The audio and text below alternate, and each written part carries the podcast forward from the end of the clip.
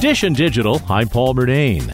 TCL is out with a big upgrade to its budget friendly Q7 line of TVs. It's called the QM7 Mini LED. Tom's Guide global editor in chief Mark Spoonauer says it's their pick for best TV value from this year's CES. What makes it stand out is that it has a mini LED lighting system that can reach upwards of 2,000 nits, which is super bright, and there's up to 1,300 zones on its largest model.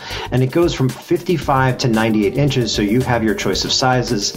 And other features include a game accelerator feature, 2.1 channel audio, and while they didn't provide an exact price, there is a Q7 model on the market right now that's under $900. So we feel like it's probably going to be in that price range. No word yet on the release date for the TCL QM7 Mini LED.